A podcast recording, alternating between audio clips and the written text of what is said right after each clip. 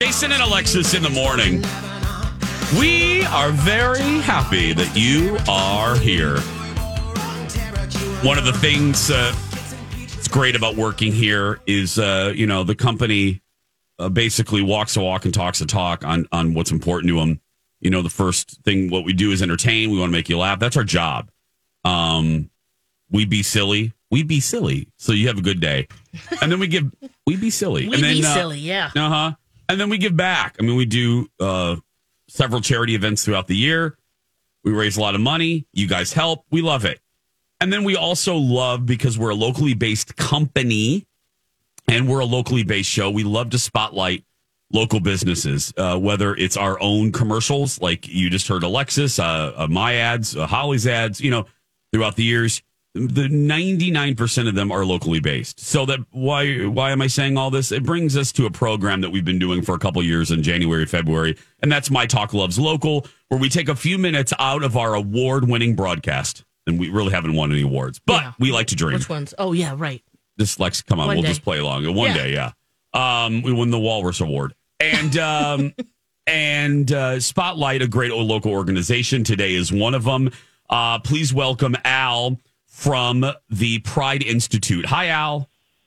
Hi, Jason. Hi, Alexis. Hey, good morning. Good morning. I would give you the Walrus Award anytime. so cute. Al, Al uh, Alexis, Holly, and I all have some questions. Let me start with a ba- let me start with uh, a basic one.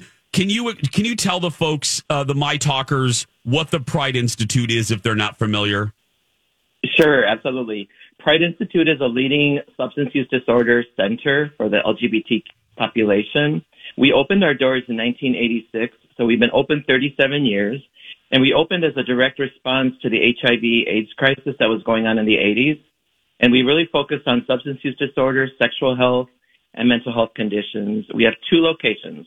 We have one location in Eden Prairie, which is our residential and day treatment program. And then we also have an uptown location, which is outpatient. So we have day treatment, IOP, outpatient, and then also housing and uh, virtual treatment too. We're working on that. So yeah, two locations, and those are kind of the areas that we focus on, but it's really directly for the LGBTQ population. So Wow. That is some really important work that you guys are doing.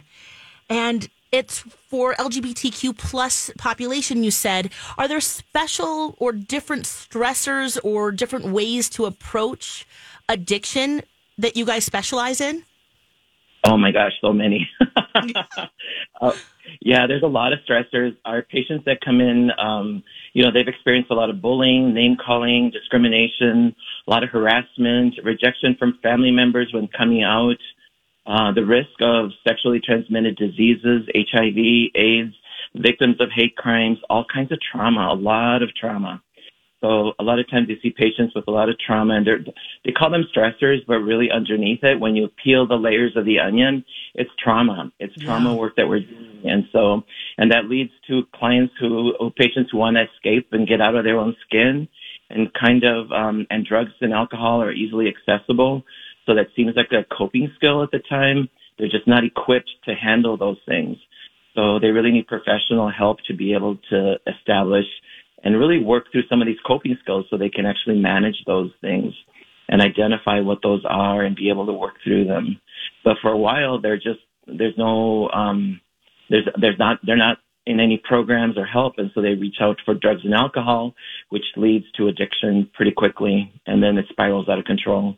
So, Al is the CEO of the Pride Institute. Uh, he's our guest right now for our My Talk Loves Local campaign. Holly? Yeah. So, Al, not only are you the CEO of Pride Institute, but you have a personal experience with the Pride Institute as well.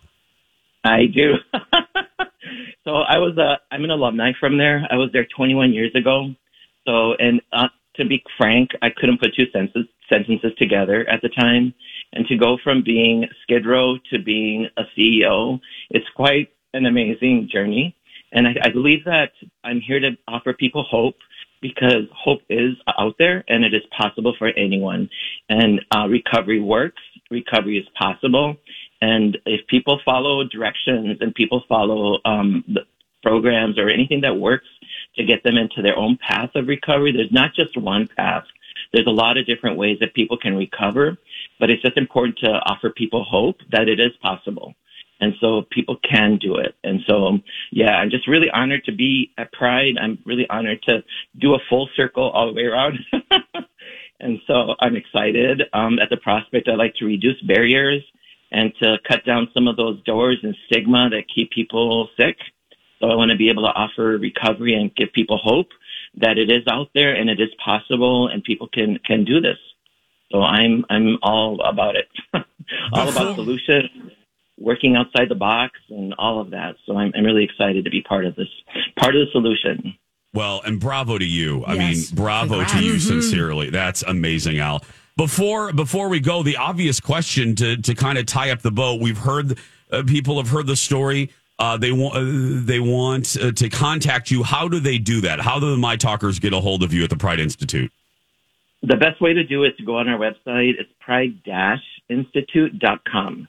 So that's the best way to go. And there's a uh, 1-800 number there. I won't go over it right now because it'll confuse everybody, but there's a 1-800 number there.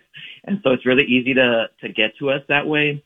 Um, you can always reach out. Uh, you can send me an email or, or a, you know, message or anything like that as well. But, uh, yeah, we're very available and, uh, we're open seven days a week. Um, and there's staff 24 hours a day. So, yeah, give us a call and help, hope is out there and help is out there and we're here for it.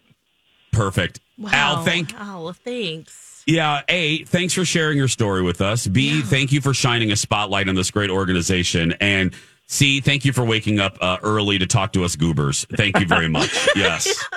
No, no worries at all. Thank you so much for having me on. I was so excited for this. So yeah, no problem. We were thrilled to have you. Yes, you're awesome. Awesome. Al, Al, thank you so much. Have a great weekend. Oh, Thank you. You too. Have a great weekend. Good luck with the Walrus Award. Thank, you. thank you. We're gonna we're gonna Do we- try to get it. Did we put her our